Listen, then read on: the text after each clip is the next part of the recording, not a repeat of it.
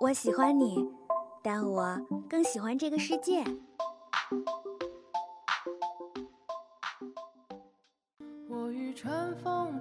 如果能与时间白头偕老，假如有一天你遇到了跟他长得一模一样的人，他真的就是他吗？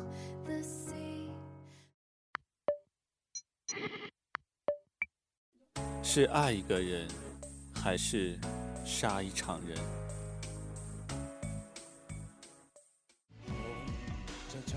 请给我一天的时间。生而为人，我很抱歉。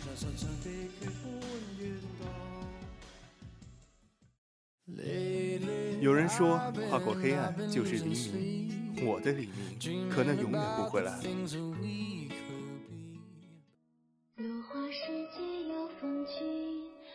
斯人若彩虹，眉眼曾似雨。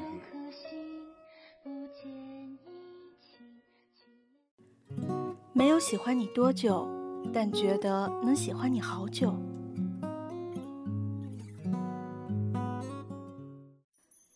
这里是二零二号街一号店，本店货品种类丰富，样式齐全，欢迎光临，玩转青春。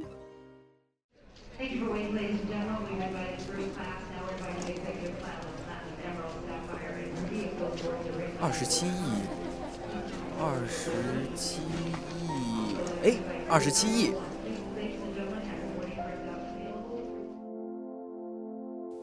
徐军说对了对登机牌上的座位号，确认无误后，抱着匆匆收拾好的旅行包坐下了。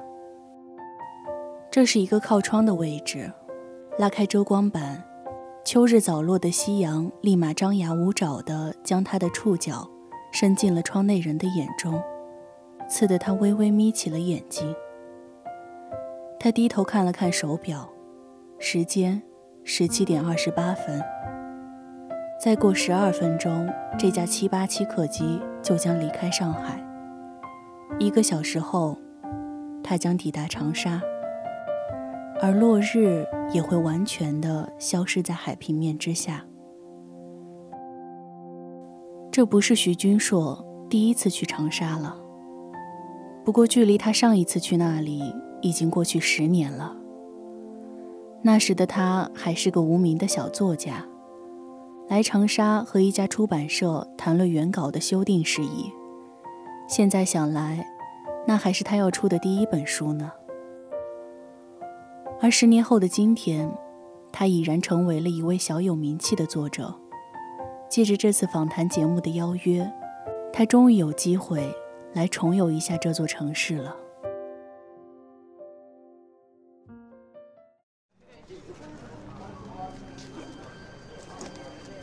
奇缘哥，奇缘哥，今天辛苦了，奇缘哥。你们也是。郑奇缘刚刚结束一天的排练。回到化妆间后，他摇匀卸妆水，润湿化妆棉敷在脸上，顺便查看一天错过的重要消息。特别关注里的作家在微博上发了一张照片，照片上是一张机票，目的地长沙。他继续往下翻了翻，果然看到了对方转发的一条行程安排。原来是要参加访谈节目啊！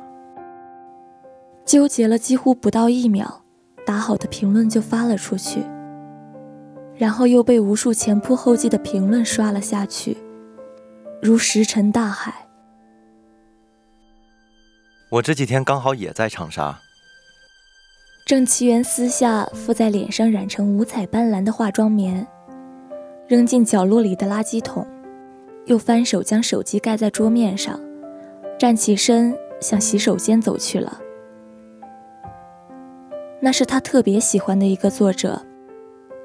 他沾水抹了把脸，记起无数个心烦意乱的时候，他总会找一本他的书，想到哪儿看到哪儿。他总是会想起在多年前的那个夜晚，当他第一次看到这个作者的书时，心中涌起的像是被人一把拉回少年的感觉。他第一次看到对方的书，是在一堆粉丝寄来的礼物中发现的，还是扉页上有签名的那种。也许是哪个粉丝想跟他分享自己喜欢的书吧。他想，这个粉丝一定没想到自己安利成功了，而且自己的 idol 还总喜欢从这些书里去找写歌的灵感。虽然距离他第一次看到这位作者的书已经过去十年了，但他还是很喜欢对方的文字。相比十年前。少了几分少年气，但仍然干净纯粹，仍然透着一股沉稳执着的劲儿。二十二岁那年，徐君硕开始写他人生的第一本书。那时他刚毕业工作，有天中午吃饭的时候，他在便签纸上随手划拉着大纲，对面桌的一个同事在看一个地方台的歌手选秀。他还记得自己那天吃的是一个鸡肉卷，土洋结合的那种，有辣椒、蛋黄酱。一般来说，不管在多嘈杂的环境之下，他都能够心无旁骛地干着自己的事。不过那天他刚好思路有点堵塞，神游天外，结果听了一耳朵乱七八糟的节目。评委说着过时的段子，观众在下面叽里呱啦的欢呼。而又过了一会儿，一切都沉寂下来。然后，他听到一个人唱歌。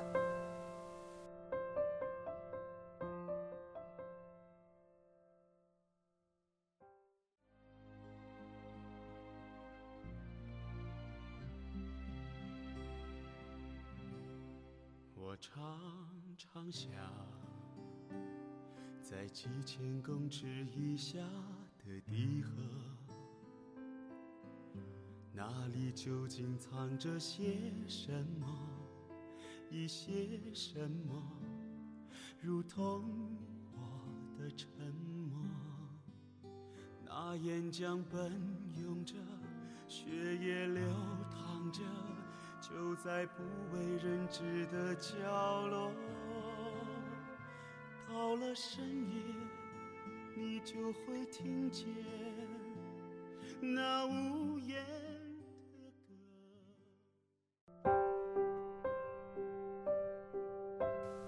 一首音乐剧的歌曲，他想，好像不怎么适合这个节目的样子。接下来的一整个下午，徐君硕脑子里都盘旋着那段歌声，他也说不清是怎么回事，就好像在千万种嗓音里，只有这一种让他一听就难以忘怀。这是一首他挺喜欢的音乐剧歌曲，那人唱的深情，声音成熟而富有魅力。带着些无法释怀的沧桑感，那是这个年纪的徐君硕无法比拟的，用岁月与阅历堆叠而成的独特气质。他就好像一个尝遍心酸的长辈，在台上孤独地讲着自己的故事，企图以此去慰藉另一群人疲惫的灵魂。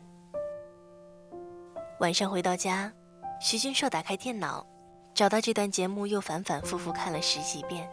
想要给他投个一百票，结果再一找，却发现这个节目早在两个多月前就已经结束了。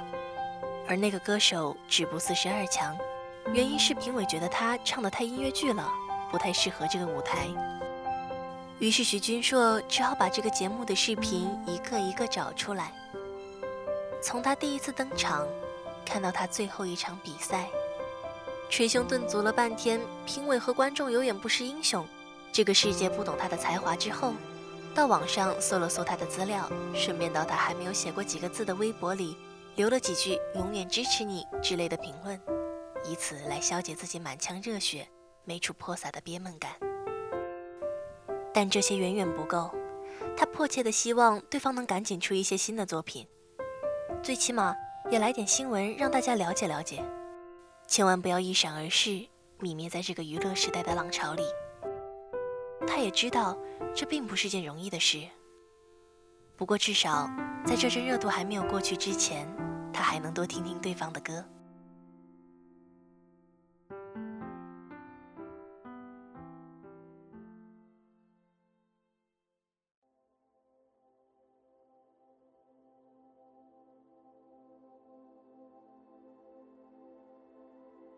郑其元习惯在一天的工作结束后喝一点红酒。这段时间，他在长沙排练他人生中的第十六部音乐剧，而每一次的排练都是个巨大的工程。往往一天的排练结束后，就已经是第二天的凌晨了，即将万籁俱寂的时候。郑其元就在这样的时候，拿起酒杯，喝到微醺时，整个人就变得感性。这是他生命中的第三十八个年头了。跨过这漫漫的三十八年时光，好像拥有很多，又好像所剩无几。十五年前，他接触到了人生中的第一部音乐剧，那是他的戏剧启蒙。有了第一次的经验，两年后，他成功接到了金沙。那不过是他的第二部音乐剧。一百二十多场演下来，累也痛快。但谁又知道，在那个音乐剧市场萧条的年代，这一百二十多场巡演都有谁去看过？又有谁想过，这部剧和剧里的演员们未来命运会如何？生存都成问题。他突然回想起初三的时候。当父亲终于同意自己去学音乐时说的话：“上了贼船，你要自己把握。”想到这儿，他笑了笑。回想自己这前半生，当过蓬虫，混过群演，唱过大合唱，也上过不少综艺比赛，但都没有激起什么太大的浪花。他突然意识到。自己大概就是在这条贼船上面，一直在跟贼战斗。他像每一个唱歌的人一样，都想站在最前面唱歌，想站在宽敞亮堂的舞台上唱歌。但他也和绝大多数唱歌的人们一样，在大片等待工作的空白里，被焦虑感折磨着。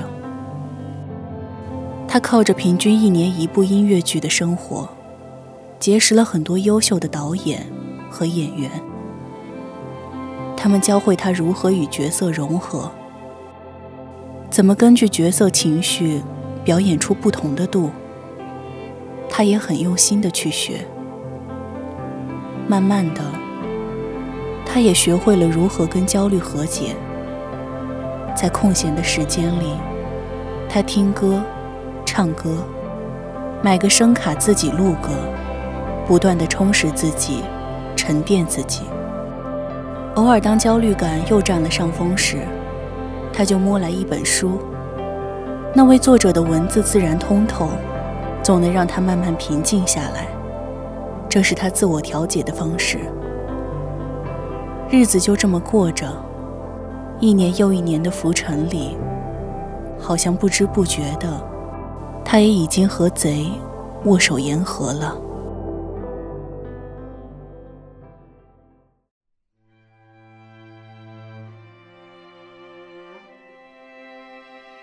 为了赶访谈节目的通告，徐君硕起了个大早，就当是为了找回十年前赶长沙早高峰的记忆吧。当他挤进充满异味的公交车的时候，他是这么安慰自己的：公车向前开去，车速不慢，每转一个弯就闪回一片颜色，像老电影。不断跳来跳去的蒙太奇。徐君硕向窗外望了望，他看到有人在红灯前争分夺秒地背着单词，有人提着公文包飞速冲下地铁口缓慢移动的扶梯。活着的生命似乎都在义无反顾地追赶着什么，要去抓住明天的尾巴。十年前的徐君硕。也像这些窗外人一样，在无数个长沙雾蒙蒙的早晨里，搭轰隆隆的公车往来奔波。夜里还要回到那间狭小的公寓里，就着困意整理稿件。然后第二天一早又急急忙忙地挤回沙丁鱼罐头般的车厢里。那时候的他，每天都像只惶惶的猫。虽然不知道接下来会遇到什么，但因着骨子里刻着的那份无畏，只要还有可能，就没想过要停下来。徐君硕的确是个好强的人，不管到任何地方，无论做什么，都会竭尽全力的去做到最好，希望自己能得到大家的信任和肯定。他也的确有那样的能力。这十年间，许君硕的生活有了很大的变化。他换了一份更清闲的工作。把精力主要投入到了写作上，渐渐有了些名气，搬到了新房子里。第六本书也已经出版了，不少前辈都夸他是个情商高、性子又稳重的后辈，说他未来一定会有一番作为。但他也深刻的明白着，人生这么长的一段时间里，不可能万事如意。很多东西是有残缺才会美的。无论怎么样，都要开心的、坦然的去接受每一个结果，接受每一件事带给自己的改变。这是他从那位歌手身上学到的。这样的心态无一不贯穿在他每一天的生活里：吃东西、选衣服、写作。或许也渐渐形成了一个坚硬的外壳，让他内里的好强可以不受干扰的，为他提供源源不断的创造力。于是，写作和生活，便也都可以放心大胆的去做了。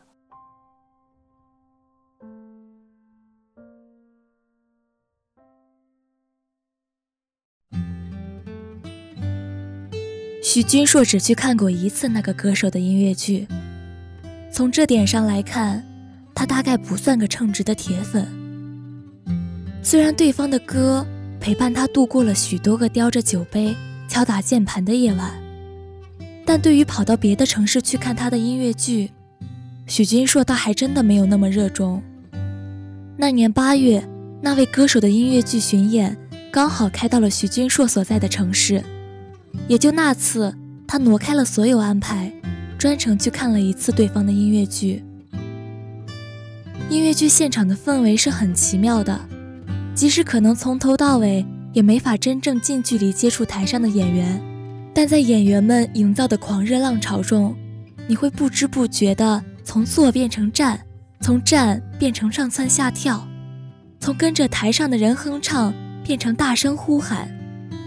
在那团迷雾一般、宛如梦幻的灯光与声浪里，许君硕挥舞着已经很久没打过球的手臂，青春化作一道炙热的蒸汽，从他的耳朵里飘散出去。许君硕不知道怎么描述台上的那个人，在那些炫目的舞蹈、心跳般的节奏间，他也会拿起话筒，放声唱上一两首歌。烟雾和变幻的光线让空气有点模糊，不过徐君硕还是能清楚地感受到，那个人身上带着角色的所有喜悦与悲伤，完完全全地沉浸在角色里。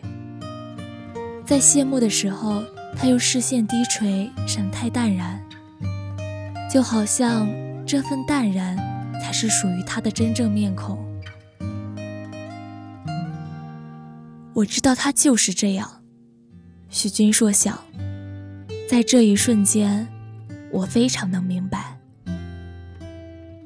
当散场的灯光亮起的时候，许君硕旁边的姑娘已经泪流满面，他只好把自己兜里剩下的面巾纸都给了她。这个姑娘估计也是台上某个演员的老粉丝了，音乐声一响就开始哭了起来。到散场都没停下来。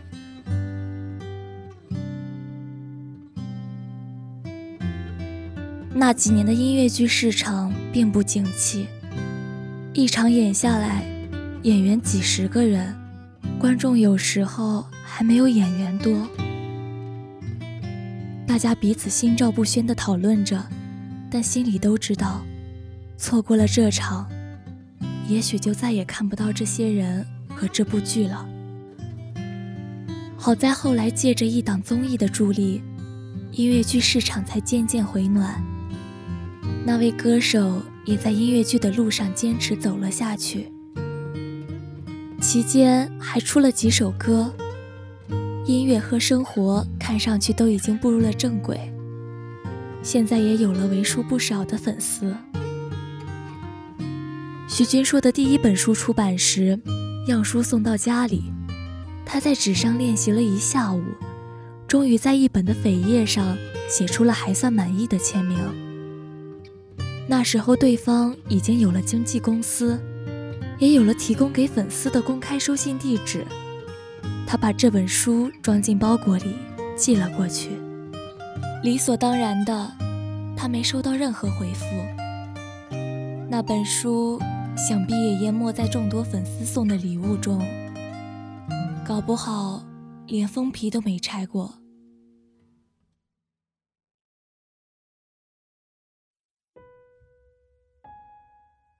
在你过去的生活中有过什么遗憾吗？假如说让你重来一次，你会想改变些什么呢？这访谈节目问的都是什么鸡汤话题啊？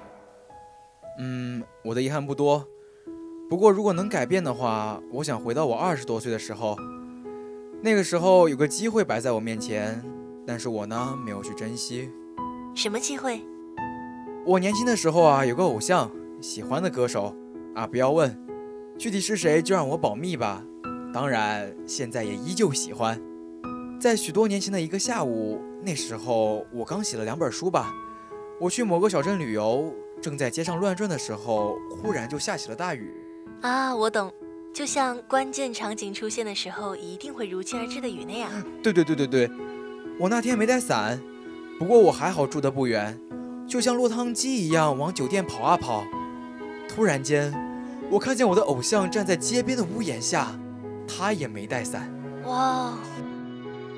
是吧？是不是很像命运的邂逅？要是我带了伞，就一定上去搭话了。可惜我没有道具。嗯，我在狼狈的过去搭话和默默回去之间纠结了一下，最后还是怂了。不过说实在的，也不光是这个理由，大概我也是有种近乡情怯的心态吧。这个用法有点不太科学，大家不要模仿啊。所以说，你最后就没有过去？我回酒店拿了把伞，洗了个澡，换好衣服，天就晴了。再回去的时候，人就已经走喽。肯定早就走了吧。所以啊，我们就这么错过了。在之后的很多年，我经常在没有灵感的时候就听他的歌，有时候就会想，如果当时上去搭话，是不是就会少一点遗憾啊？就算他回头就不记得我了，但我是不会忘记的。唉，这就是所谓的粉丝心态吧。好纠结啊！没关系，以后还有机会的。是啊，我也这么相信。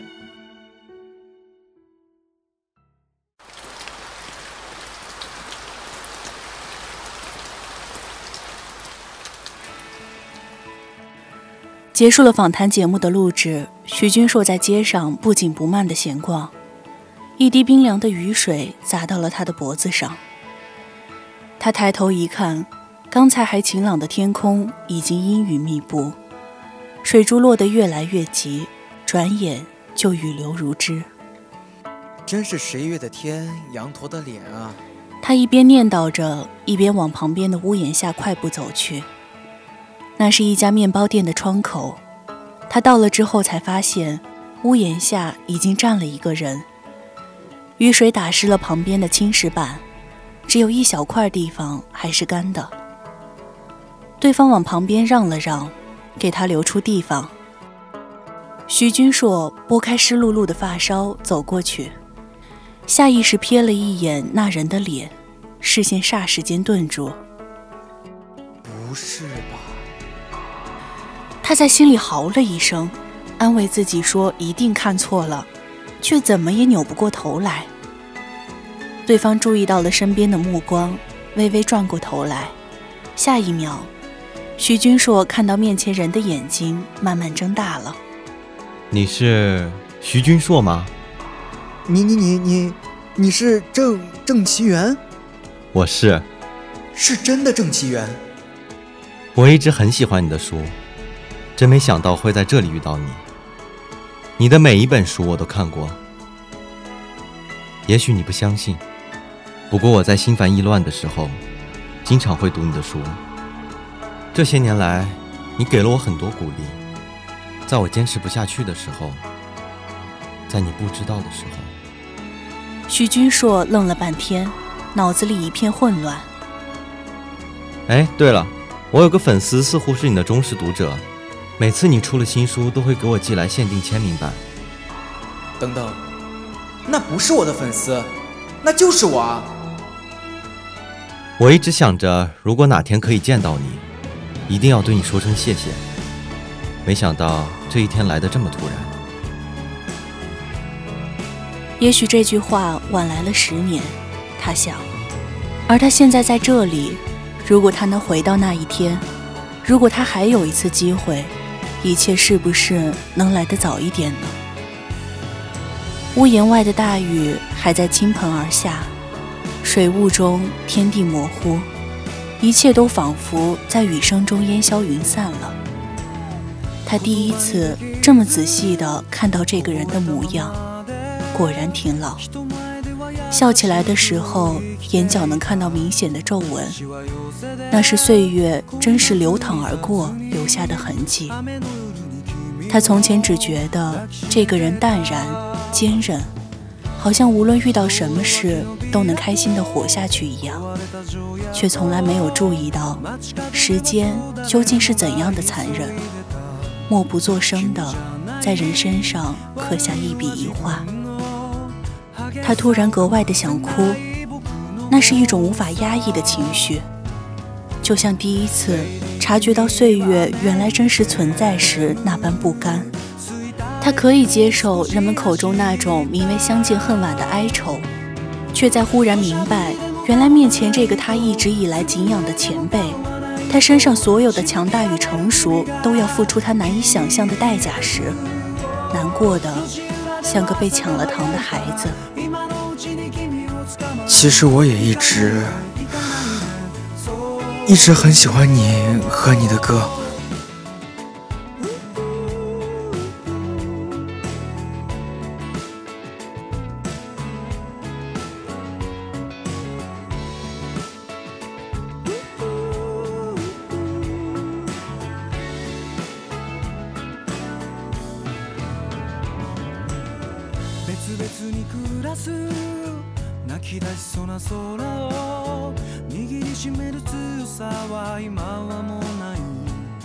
わらずいる心の隅だけで傷つくような君ならもういらない。レイディ君は雨に濡れて僕の目を少し見ていた。土砂降りでも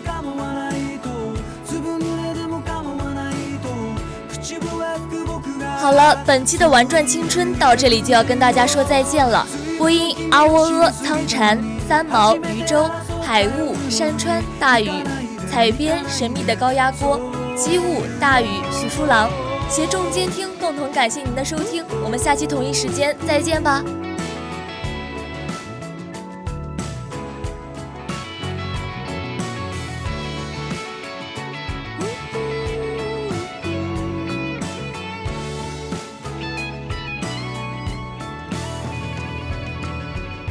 が乾いたシャツ改札を出る頃君の街じゃもう雨は小降りになる。